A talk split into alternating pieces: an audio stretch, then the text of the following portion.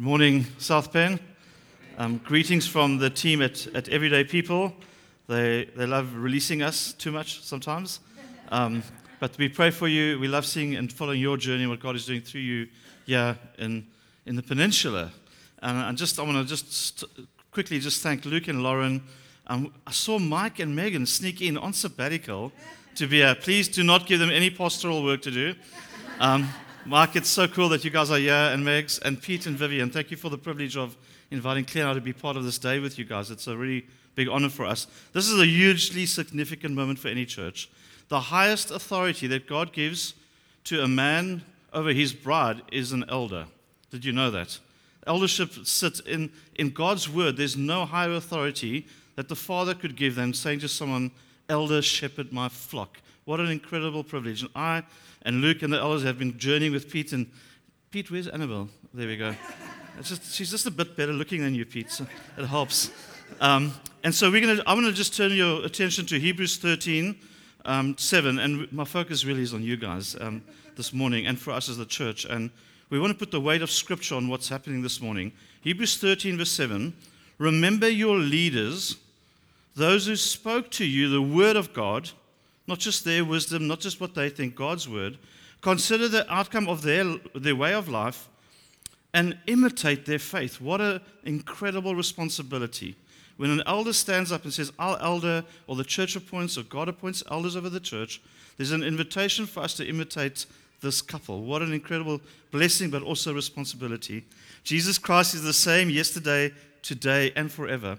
And this beautiful, through the ages, churches like us today have come to the place where they've recognized God's gift, God's, God's life that we, that's worth imitating, their love for Christ, and appointed and, and set in place elders to shepherd and, and, and father the flock of Christ. 1 Timothy 3, verse 1, seven verses, and it's just worthy. I really want us to just hear God's word over this moment this morning. The saying is trustworthy. If anyone aspires to the office of overseer or elder, he desires a noble task. Therefore, an overseer must be above reproach, the husband of one wife, sober minded, self controlled, respectable, hospitable, able to teach, not a drunkard, not violent but gentle, not quarrelsome, not a lover of money. He must manage his own household well, with all dignity, keeping his children submissive. For, in, for if someone does not know how to manage his own household, how will they care for God's church. Luke spoke earlier that we are a family. Elders are fathers in the household of God. He must not be, he must not be a recent convert, and he may, may become, or he may become um, puffed up and conceit, and with conceit and fall into the condemnation of the devil. Moreover, he must be well thought of by outsiders. This is interesting. What's interesting is when we appoint elders, it's not just what does the church think, what does the city think? What is his reputation in the marketplace? What do the people that works with him think about him, etc.? So I know Luke and they've done this. We do this with, with elders that come through through the ranks. We'll speak to people that work with him. What's he like at work? What is he like when, we not, when he's not at church or not when the light spotlight's not on him? So that he, that he may be not fall into disgrace, into the snare of the devil. What a passage, eh, for elders. And we, and know that we've processed this journey with Pete and, and Annabelle. And we're looking for what we're looking for in the scripture, and that Timothy writes and the writer of Hebrew writes, is evidence of the gospel of Peter and Annabelle's life. Maturity, um, maturity and, trans- and, and traction to those that God's called. God's called us, are mature in Christ, and are these the people that God is calling me to serve and lay down my life? There needs to be attraction, there needs to be a heart for this community. Why? Because in Hebrews 13 7 it says this we're to Im- imitate their faith and how they lead their lives. This is this is what, what we should aspire to. You and I should all aspire that others would follow us. As a Christ follower, there should be something in each one of us to go, I hope others can follow my example as I follow Christ. There should be something in us to go, I want to live a life following Christ in such a beautiful way that others would, would tee up behind me and going, I want to be like that. Not like Arno, but like the Christ that Arno follows. And today we are witness of Jesus' ongoing faithful work in his church. He's still building his church, and he builds his church by setting in place elders over and in his church. After the resurrection, Christ gave some to be apostles, pastors, and teachers. For 2,000 years plus now, we've seen the church build and Christ add gifts to the church. Elders are gifts to the church. Pete and Annabelle is a gift to this eldership team, but also to you as a community and to us as the wider church. And so today we stand on an ancient, ancient tradition. This is, can you just imagine the early church in Jerusalem? Can you imagine the early church through the centuries, all over the globe, in, in, in, in Western, in, in third world countries, in, in unreached groups where the church is planted? They've been doing this for centuries before us, appointing and, and, and laying hands on elders. Peter and Annabelle, we've, we've got to know you both, Claire and I. Um, you've tucked crept into our hearts quickly. And Luke has created very wisely with Lauren opportunities for us to have meals and to spend time together. And we've grown to love you both, know you. We've recognized your witness of your lives and your faith. Just how you live out your faith stands out for us. And more than that, many in this community, more importantly, many in this community have witnessed your progress, your maturity, and the clear call of God's leadership over your life. That's significant for today. Pete, as the elder that we are appointing this morning and setting apart for the welfare of the church, there's a few things I just want to read for you.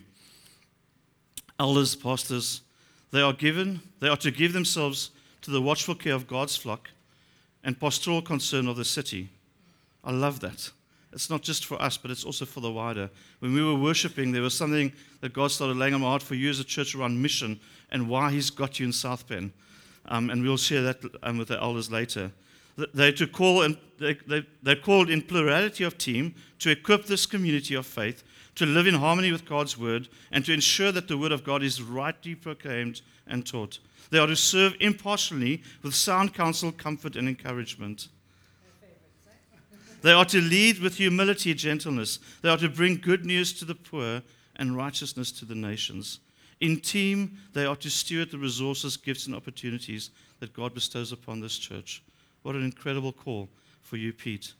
And before God Almighty today and before this congregation, I'm going to, I'm going to charge Pete and, and I'm going to, we're going to ask him to make some commitments. And we're going to do so with Pete, but also with Pete going with, yes, with the, God of, with the help of God can I only do this, as much of our Christian life is.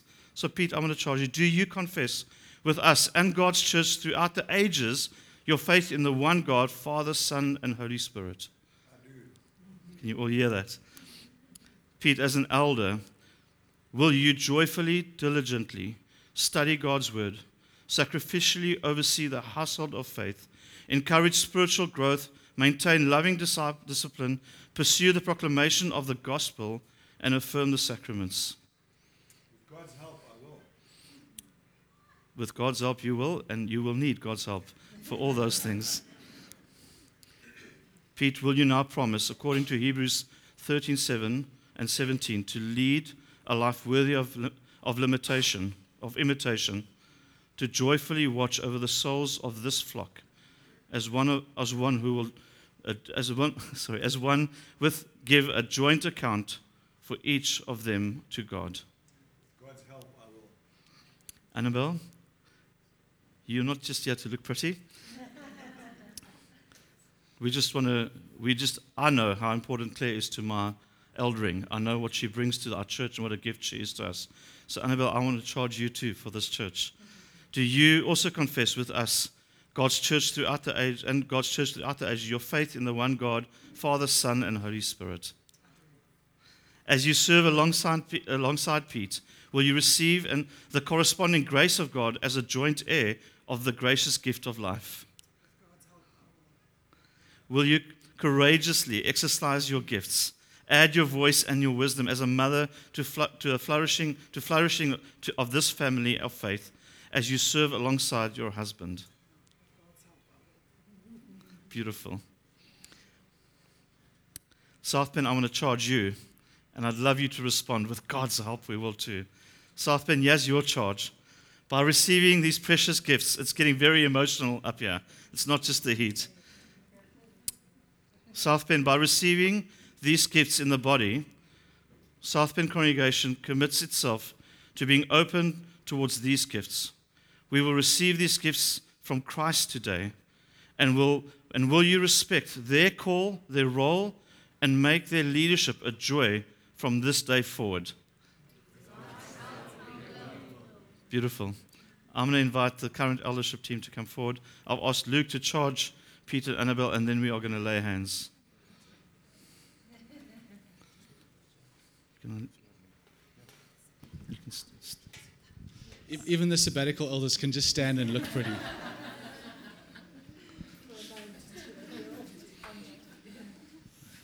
Stand next to you, man. Sweet, man. So I want to read Ephesians chapter 4. I want to read it to you guys, just echoing what Arno has shared here. Ephesians 4, this is Christ. And he gave apostles, prophets, evangelists, shepherds, and teachers to equip the saints for the work of ministry. Guys, give your lives to equipping the saints for the work of ministry, for building up of the body of Christ. We spend our lives building up this body of Christ until we attain the unity of faith and the knowledge of the Son of God. Grow us in our knowledge of Christ and our unity of the faith. To mature manhood, to the measure of the stature of the fullness of Christ. Peter and to, to commission you to invest your time and your, and your lives into this community as best you can to see this flock flourish in the fullness of Christ. That's what we do. That we would be able to one day stand before Christ, one day you and I alongside each other, and we will stand before Jesus knowing that we plowed our lives into uh, this family, knowing that we did everything we could to see every Christ follower grow in their maturity and Christ likeness. It's a privilege to be able to do this alongside you. This is what we do together. Can we pray for you? Yeah. Cool. I know uh, Peter and Annabelle's life group are here as well. I wonder if we can squeeze a few more up front. Why not? Why is this so important, Let's guys? Because messy. none of us as none of us as Christ followers, none of us as leaders are these independent mavericks. Our lives are, are knitted into our community. We're mothers and fathers who live alongside brothers and sisters in our faith, and that's how we do this. And so, so, so it's just beautiful to have you guys with us, eh? How, how would you like us to proceed? Should we pray or should you? I'd love to pray for Pete, and then you go. Cool, let's pray. We can do this Bluetooth blessing if that's okay. If you're comfortable with that. Lord Jesus, thank you for, for Pete, for his life. Thank you for Annabelle, um, just in how you have raised this couple in this church. Thank you that no man ordains elders, but this is your call on their life that they're obeying. We just want to recognize, Lord Jesus, your gift that they are to this church. We thank you that you, get, that you give incredibly beautiful gifts to your church to see her flourish, to grow, to equip her for the works of ministry so the church can, can be a ministry to the city, Father God, and to this region. Lord, I pray your incredible blessing. I pray that you would that you would prosper this couple, that you would protect them, Father God, that you would lead them clearly, Father God, that you would that you would explode their gifting. I pray that their gifting would, would, would, would step into a new gear from this day forward, Father God. We pray as a church that we would be a joy to lead for Pete and Annabelle, that they would they would wake up in the morning with a spring in their step, with the joy that it is. We pray for the hard times that will come in eldering, the tough conversations, that it would be seasoned with your truth and your grace as they shepherd. Um, Peter and Annabelle, just really, we just know your heart to shepherd folks so well. Um, and, and that stickiness that, that Claire spoke to in the early prayer meeting, that there would be a stickiness to the words that you even speak over people. That when you speak and share love and you share the gospel, that somehow it will just stick to their hearts and God would do an, a profound work in them. Lord, we bless you. We ask that you would make your face to shine upon them and would you bless them from this day forward. We, we receive these gifts as a church, as, as a gift from your hand, Father God. We thank you for this. Father, we bring Peter and Annabelle before you. We thank you for the privilege as a church mm. that you would send us such extraordinary people, Lord mm. Jesus. We know Christ. You are the head mm. of our church. You know exactly what we need as a people, and you have seen fit to provide these extraordinary lives into this community. Jesus, we first and foremost want to say we're so grateful for your provision over our lives. We thank you that you feed us and you nourish us and you care for us as a church. And God, we in faith as a church want to ask your blessing over mm. Peter and Annabelle, Lord Jesus, as mm. they as they put their hands up to say, God, Yes, you've Lord called Jesus. us. We've heard your call, and mm. Jesus, you've laid this people on our hearts. We want to plow our lives into this people. God, would you bless them? Would you lead them? Would you, Holy Spirit, be near to them that they would wake up with a sense of your voice leading them and guiding them? God, you would they would have your truth in their hearts, able to speak it in our context. God, we pray for godly wisdom to pervade their thinking as they uh, share in elders' meetings and as we, we, we do our best to steward the life that you put into us as a church, Lord Jesus. May your wisdom permeate their thinking, Lord Jesus. We ask that you would, uh, you would keep growing their hearts toward this people, Lord Jesus, and growing their hearts toward you, Jesus. We're so grateful, Christ, but we pray that you would empower and anoint them now, Lord Jesus. As we lay hands on them together, we pray your anointing over them to serve you in this way, Jesus. We thank you, Lord.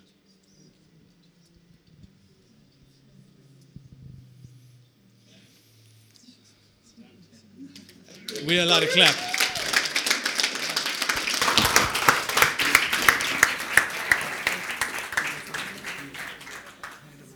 South Pen, receive your gifts.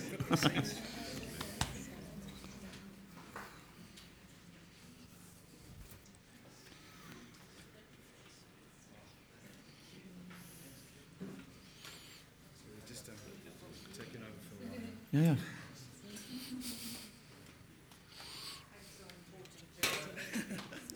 It's very precious.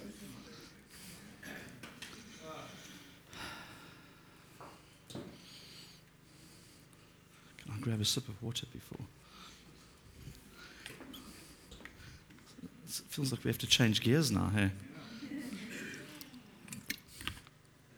Oh, sorry.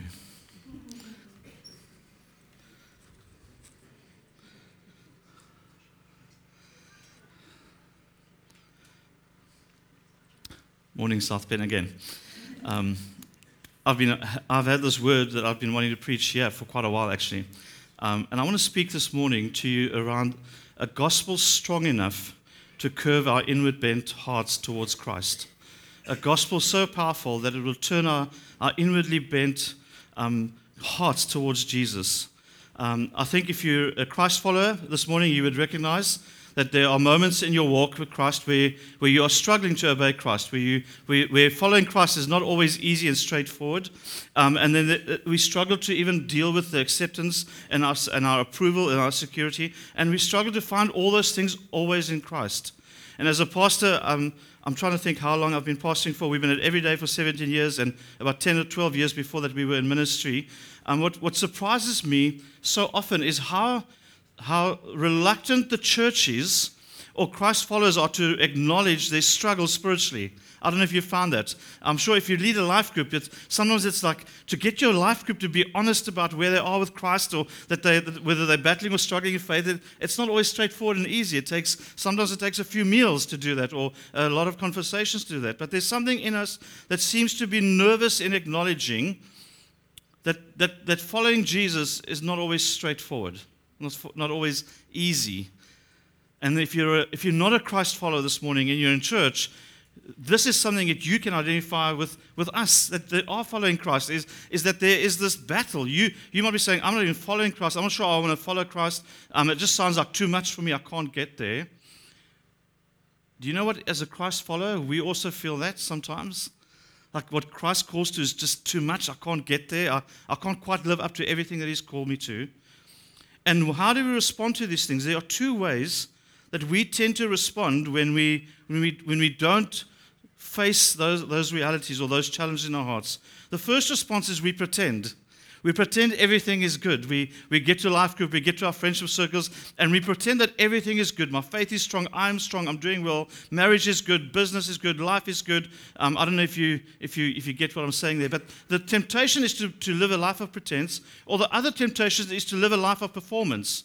If I just do enough, I'll, I'll earn my way better. I'll make myself get better. I'll, if I tick these boxes, it's going to be better. I'll get closer to God. And I want to introduce you to language that was used in the early, early church that um, Augustine, so if you're new to church, Augustine was one of the great, great church fathers um, in the early church. And then Luther also used this terminology. Luther was the great reformer. On the 31st of October, we, we all celebrated Reformation Day. I know there's another holiday on that day, but for many Christians, it's Reformation Day. It's the day where he took the 95 Theses and he, and he knocked it on the door and he nailed it to the door. And the church changed and the gospel became, became central to the church again. And today we're going to read about Apostle Paul writing and wrestling and penning very, very similar thoughts to, to both Augustine and Luther. And here's the terminology that they used. The term is homo incurvatus in se, it's Latin. It literally means human hearts curved inward on itself. The way that Luther and Augustine spoke about sin or our rebellion against Christ is they use the terminology that our hearts are literally turned inwards. It's turned in on itself. We look to, we look to save ourselves, we look to satisfy ourselves, we look to ourselves as our own saviors, and we look to ourselves for our, for our future and for our hope. And Luther and Augustine was, were very strong on this in saying the only power that can help you turn towards Christ for, for salvation or for your hope is the gospel, is the gospel that comes with power, the, the Holy Spirit in us. You and I, as Christ followers, will fight this inward curved heart until the day that Christ returns. This will be a fight and a battle for us. We, we need to find a peace and a, a hope and a joy that, that, that God is taking ground in my heart every single day of my life. There is a battle. My, I have not, Christ is not done with me yet. Isn't that hopeful? I hope you, that brings a smile to your face. You go, Maybe you're thinking of your husband, you're going, Wow, I'm so glad that Christ is not done with him yet. The good news is, wives, that Christ is not done with you either. So we both live in marriage with Christ is not done with us yet. And we have hope in that. We don't have hope in our husband always just doing the right things and being the right things. Marriage is a beautiful thing, isn't it? It exposes just our inability to always be perfect or, be, or do the right thing. We can't even get the toilet seat or the toothpaste right. Now you want to talk about sanctification and always being spiritual and holy and always doing the right thing in God's eyes. Our human nature shows us that actually we are more inwardly curved than we ever, ever admit. And we're going to read a beautiful passage in Scripture that Paul is going to give us. And before we go there, in the early days of social media, um, I'm still I'm 50, so that means yeah, I still I still have a Facebook profile. I still have a Facebook profile, not so active anymore, but Instagram is the thing now I hear, and WhatsApp's the big thing now I, I hear. Um, but have you ever read a post where one of your friends have had a really bad day, feeling bad about a relationship or something, and they just spilled their guts on Facebook or on Instagram or WhatsApp? And you read the post and you have two responses in your heart. You're going, oh, you better delete quickly. Do you really want the whole world to know how you just enjoyed or did not enjoy that encounter or your friend or how you feel about this relationship? You go, wow, please delete, take that off the, the internet. And you have another response that says, I'm not the only one. There's something in us going, oh, I know that shouldn't be out there in social media and for everybody to see, but I can identify with some of that hurt or some of that frustration that you've just expressed there. Luke does what? Me too. Me too. What do you mean, me too? Yeah, yeah, yeah. There's a, we live in a, I call it an REM world. REM has a song where they say, It's been a bad day, please don't take a picture in their song.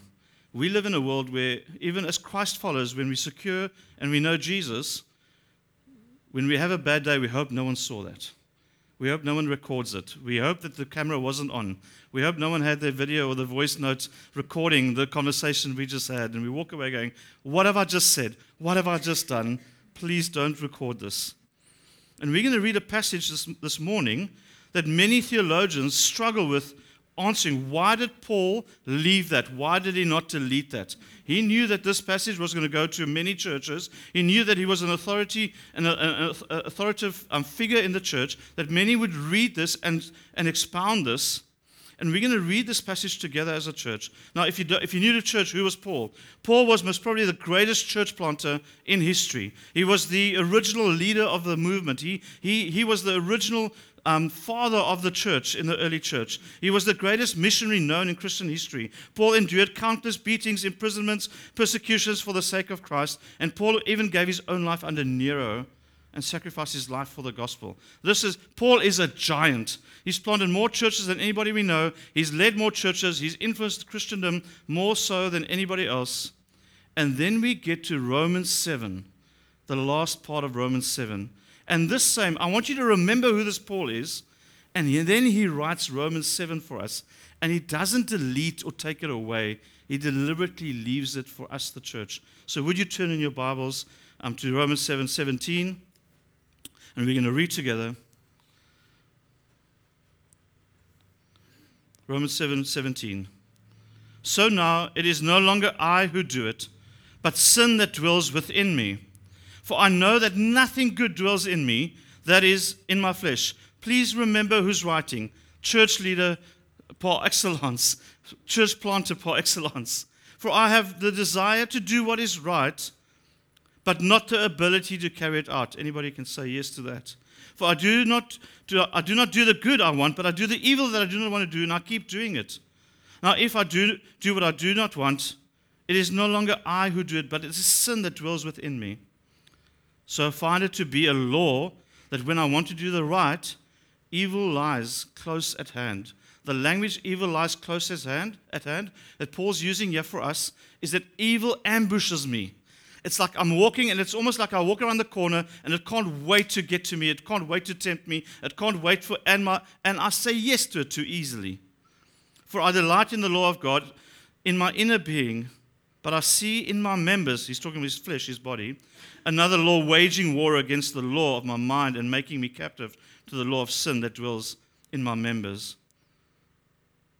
Verse 24, I think Paul gets to his low point. He goes, Wretched man that I am, who will deliver me from this body of death?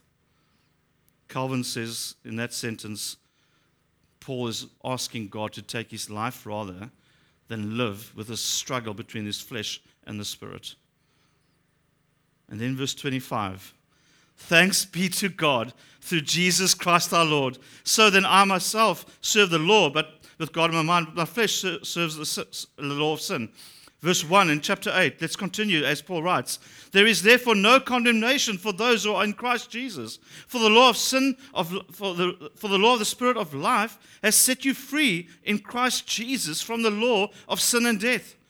For God has done what the law, weakened by flesh, could not do, by sending his own Son in the likeness of sinful flesh for our sin, he condemned sin in, in the flesh. Can we pray together? Lord Jesus, thank you for all of Scripture. Thank you for Paul, that you used Paul in his writing. Thank you for this piece of Scripture that when we read it, we can so easily identify with. Thank you that it wasn't not included in Scripture. And I pray that this would point us towards you, Jesus, just as Paul in verse 25 and onwards starts gazing towards Christ and the beauty of the gospel. I pray that this morning we would be encouraged and we would be helped by you, Holy Spirit, to gaze upon Christ and everything that you've accomplished for us in, on the cross. In Jesus' name, amen. Remembering who Paul is, and you read this passage, I sat with a gentleman that wanted to discuss this passage with me. A Christian, mature gentleman that said, This cannot be Paul. I cannot reconcile that a Christian who's planting and leading churches could ever write this.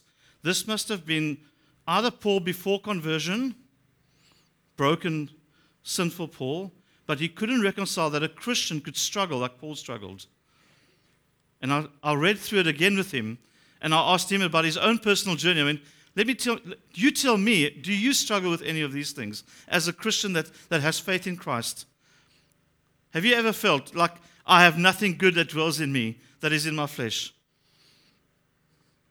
For I have, no, I have the desires to do right, what is right, but I, have the, I don't have the ability. How many of us have the best intentions to do everything that Christ calls us to, but we, we kind of always fall short, we don't quite get there, and we live with that frustration or disappointment? For I do not do the good I want, but I do the evil. I have all these good intentions, but I end up doing the wrong thing. I want to say the good things, but I say the bad things. I, I want to do, I want to, I want to, I want to give the, the right things the way Christ calls me to, but I end up giving to, to the wrong. How many of us can say in our lives that we find evil or temptation or sin lies closely at hand to our lives? How many of us can be honest and go, I don't struggle to sin. Actually, there's some sin in my life that I, I don't battle to, to step into. It's, it's too easy, it's too close at hand. Paul uses the language of waging war within myself, captivity. That's strong words that he's using. Our, our, our becoming like Jesus, our, our transformation towards honor that doesn't know Christ to honor who knows Christ and becoming Christ like. Paul uses the language that there's a war that's going to rage in your heart, between your heart and your, your spirit and your flesh. The, the new honor and the old honor will be warring against its, itself. How many of us are sitting in church so, so, often going, I'm sitting in church, but there's a war raging in my heart. I, am sitting in church, I'm, I can identify with all these things honor. I'm sure if we had to be brutally honest with us, most of us, reading through Paul's word, would go, That's me. I struggle with that. That's me. I, I, I struggle with these things, I, whether it's intentions or not, whether it's evil that's too close or how many of us w- walk to church sometimes with a, with a condemnation going, Wretched man am I, who am I? I don't deserve to be amongst God's people. I've just messed up. You know what you did or what the conversation was like in the car. The beautiful thing for us is that even amid the working of divine grace, there is a moral and spiritual struggle. Just because you're struggling spiritually and morally in your life doesn't mean that God's grace is not working in your life. What we see in Paul's life, God's grace is working in his life. And despite, and even while God's grace is working in his life, there's still a struggle and battle going on on the inside. And Christ follower, if you're not a Christ follower, that battle will be incredibly intense. If you're a Christ follower, you will just you will have the same intense struggle in your heart as you become and you desire to become like Christ. This is Paul's cry for help. Will somebody save me? Would somebody help me? I can't curve my own heart outwards. I seem to just automatically curve back inwards. Um, when we were small, um, we used to do like we used to play around with old tennis balls. We used to cut them in half, and then we would like someone would have like a, a chocolate or something, and we'd go, okay, who gets who gets the chocolate? And we would take our, our tennis balls, and have you ever popped it the wrong way, the inside out, and you put it on a surface, and how long does it take for it to pop pop back? It doesn't take long. And we used to play these games, or like I wouldn't call it gambling because, okay, well, we were young. We were too young to gamble, but we were gambling for that chocolate was important. And we, we would put four, we would turn them upside down, put our hand on it, and, and take our hands off to see whose pops last. I don't know if you've ever done it, but we did that. We were bored. It was in East London. There's not much in East London. But just like you can't keep that tennis ball from popping to the wrong way around, our human hearts, eh, left on its own, will start curving inwards we'll start curving towards our old flesh, our old nature.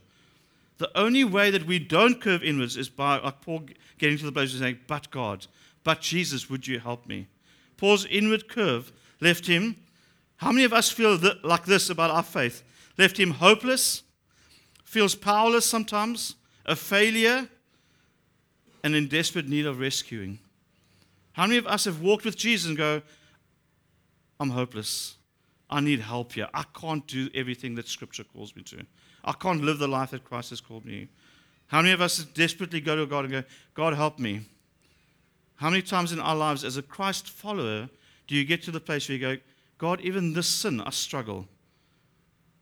Maybe it's gossip. Maybe it is, maybe it is something sexual, maybe it is relational, maybe it is selfishness, whatever that looks like, you go, why can't I just break that? Ever, ever feel like that in your faith, going, why can't I just destroy that and get over and move on?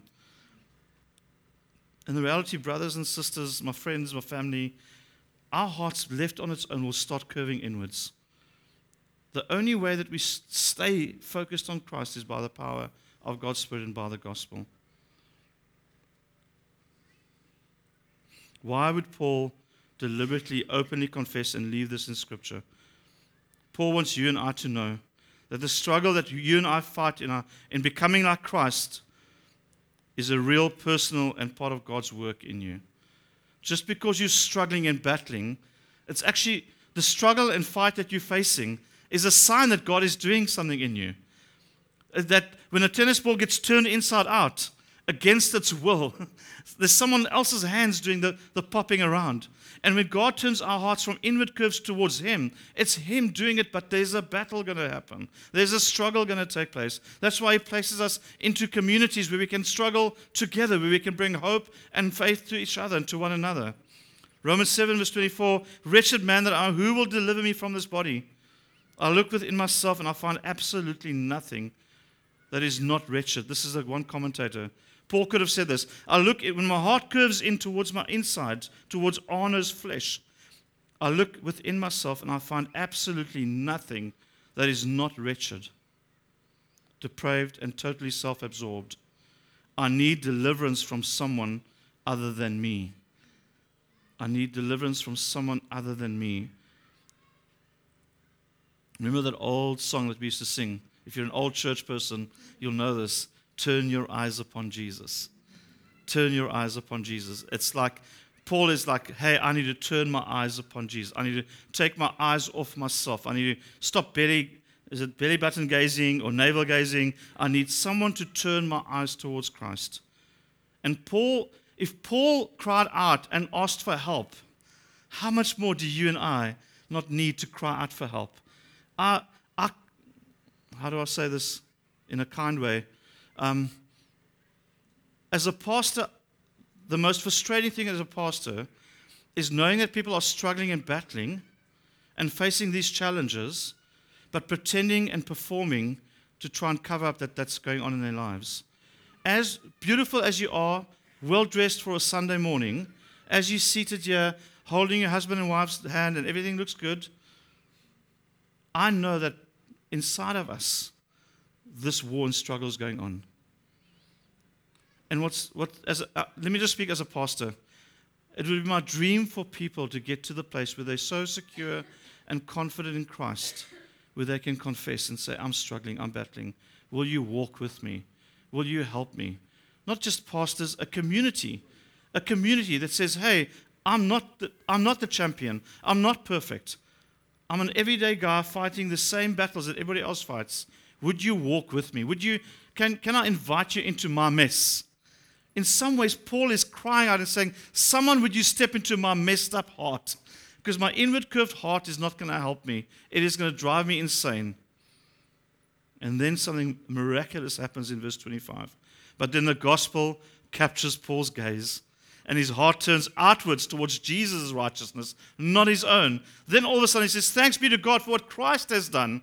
And then Romans 8 follows this amazing Romans 8, the rock of our theology, the rock of our salvation. Christ holding on to us, us never leave you, never forsake you, free from condemnation. This is what Romans 8 follows that. The same passage is followed by Romans 8 for us. Thanks be to God. There is no more condemnation for those who are in Christ. This is the same Paul. What has happened? Did he just pull himself by the socks and go, Hey, Paul, remember what you wrote in chapter 7 or in chapter 6? No, no, this is God's Spirit helping Paul remind him of the gospel. And Paul then expresses gratitude to God. He says, Whose work in Christ is complete. But Paul also notes the moral struggle that's going on, on the inside. The, more, the gospel message sustains us. The gospel sustains you and I. You and I never graduate from the gospel. Christianity 101, we confess we believe and we receive forgiveness. We confess we believe and we keep going until the day Jesus returns. And if you can see what Paul is doing here, he's not wallowing in his lack of self righteousness. His eyes turns towards Jesus, saying, Because of what Christ has done, there's no condemnation. But if I look on the inside, I'm full of condemnation. He's just written eight verses of condemning his own life, his own flesh, his own miserable struggles.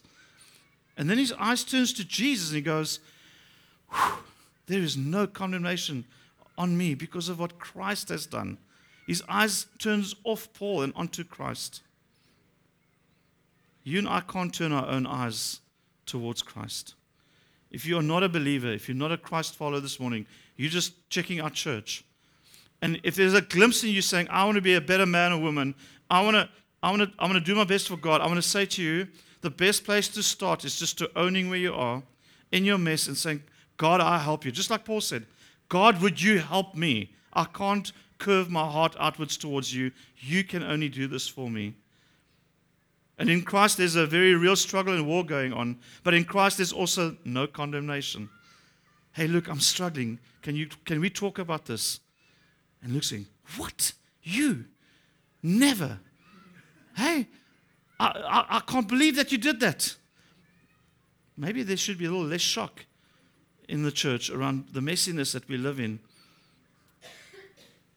But let me just give you a quick journey Look, what time do we land? Sorry, I didn't even ask. Are you sure? Five minutes? Better. this is so kind. Uh, five minutes. Let me just show you what happens in Paul's life here. And this is to encourage all of us. Literally a year before Paul wrote this letter, and he, he penned this, this is what he wrote about the gospel. In 2 Corinthians 3, verse 18, Paul writes this And we all, with unveiled faces, beholding the glory of God, are being transformed into the same image from one degree to the, from glory to the other. For this comes from the Lord who is the Spirit. A year before he penned Romans 7, Paul was saying this Hey guys, we are all being changed from glory to glory. God's Spirit is changing us. God's Spirit is turning our hearts towards Jesus. God's Spirit is doing something we can't do. A year before this. A year later, he writes Romans 7. Wretched man am I. I'm a wreck. Don't come near me. I can't even obey half the stuff I want to do for Jesus. I need help. A year later, then, a year and a half, two years later, he writes in Philippians 1 verse 6 being confident. This is not confident Paul in Romans 7. In, in Philippians 1 verse 6, he says, Being confident of this, that he who began a good work in you will carry it to completion until the day Christ returns. Paul goes from, Hey, God is changing us. Romans 7, a year later, no, I don't think God's changed anything. I'm a wreck. Please, somebody help me. And a year and a half later, he goes, I'm so confident that God has started the work in me, will finish it. Ever feel like your journey's been a bit like that? Like the one minute, yeah, God's doing a thing. No, God's not near me. God, why would God even touch on his life? And the next time he's saying, I'm, I'm so confident God is going to finish the work he started in me. I read that and I go, huh, there's hope for me. There's hope for Arno as a husband, as a father, as a friend, just as a normal dude. Like, there's hope for Arno. But the hope's not on the inside of Arno. The hope's not when Arno looks at his own life. The hope is when God's Spirit, by the power of the gospel, turns my eyes towards Jesus. And I look at what he's done. I go, now I can be secure. Now I can be confident because he started the work in me. He will finish the work in me. Paul Tripp says this no human weakness can stop the march of a personally redeeming and cosmos renewing plan of the power of God. Beautiful, hey? No human weakness can stop the march of the personally redeeming and cosmos, cosmos renewing plan and power of God. Christ follower, if you're a Christ follower this morning, the work that Christ has begun in you, none of your weakness and brokenness will stop that work from being complete until the day that Christ comes. You are not powerful enough to stop the work of Christ in your life. Done. Done. You, you can't. Therefore, there is no condemnation. We are all struggling. We are all battling. South Bend, you are sitting next to many people around you that are struggling with their faith and following Christ to everything that He's called you to. Welcome to the club. We know what it's like going on on the inside. And the challenge for the church is to take what's going on on the inside and get ourselves to confess like Paul did. Paul did us an incredible favor in this passage. He took the pretending, performing Christian and he slaughtered it in one, with, one, with one writing. Let me tell you what's going on on my life, on my inside. You admire me, Paul, this guy. Let me tell you what it's, what it's like on the inside. And if Paul struggled, how on earth are we not struggling? So the question isn't, are we struggling? Is where are we looking when we're battling? God, would you come would you, in your power, Holy Spirit, would you come? Jesus, would you help turn my eyes off myself? Would you come and, and curve my heart towards Jesus?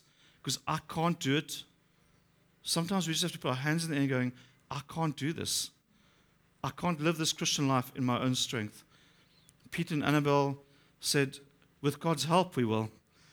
You and I, all of us today say, with God's help, I'll follow Christ, I'll obey Christ. It's all by His grace, all by His power. And as Paul's gaze turns towards the power of God, the Spirit works powerfully in him. It's like the Spirit turns his heart and his eyes towards Jesus. I love that passage when he's, wretched man, who's going to help me? And then you can almost imagine God's Spirit curving his eyes off and saying, Paul, don't look at yourself. Don't look at yourself. Look at Christ and what he's done for you. How does that shape South Bend as a community.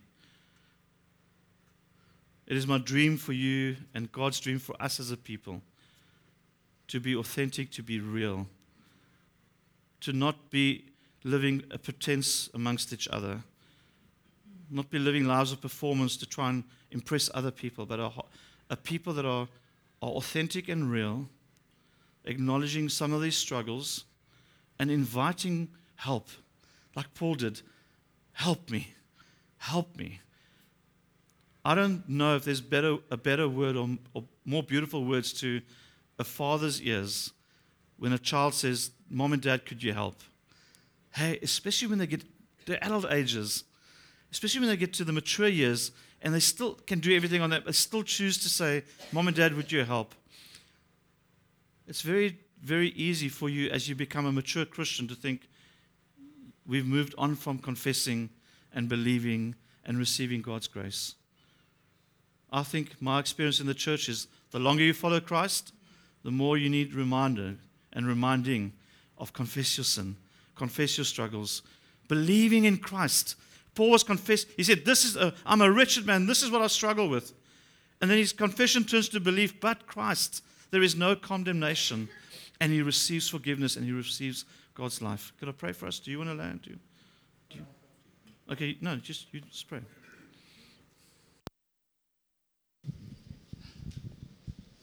Let's stand together.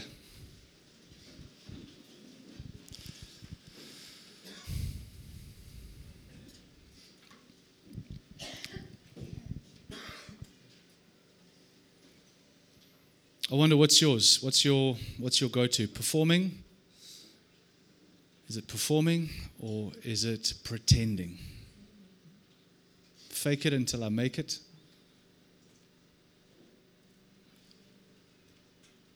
Individual or confession in community and relationship?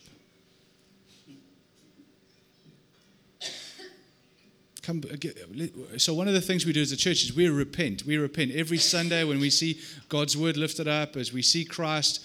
We who are not like that, which is all of us, we repent. We repent means to recognize what you believe, see uh, what what you should believe, and, and trust Christ, and then trust Him in that place. Are you a performer or are you a pretender?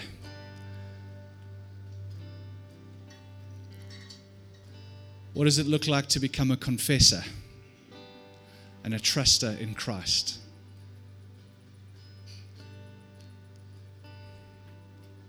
I'm going to lead you in a prayer. I'm going to pray it my, my own self, but I would ask that you put faith to it as you feel it's appropriate. Christ, I come to you now because I recognize rather than trusting in your work, Jesus, to sufficiently be my perfection, I have settled for performing, or I have settled for pretending I've got it together. And I've overlooked certain parts of my character, I've overlooked certain part of my behavior. I've been afraid to be honest about them. Or I've highlighted other ones so as to distract from them. And this morning, Jesus, I want to say, I'm so sorry.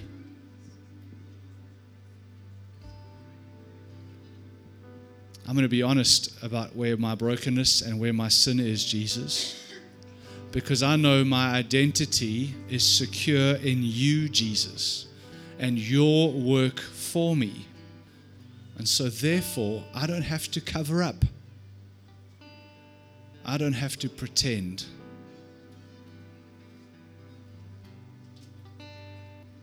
Christ, from this new place of security, I'm going to think very bravely of something I need to confess and someone I need to confess that to.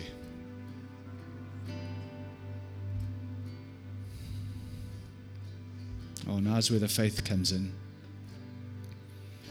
What's that thing I've been pretending is not there? Or performing somewhere else so that I don't have to face it?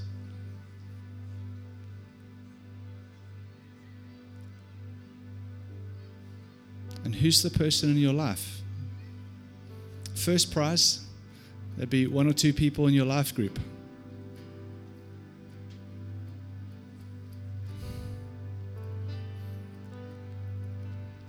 So that's homework. In this present moment, Jesus, will you fill me with your spirit?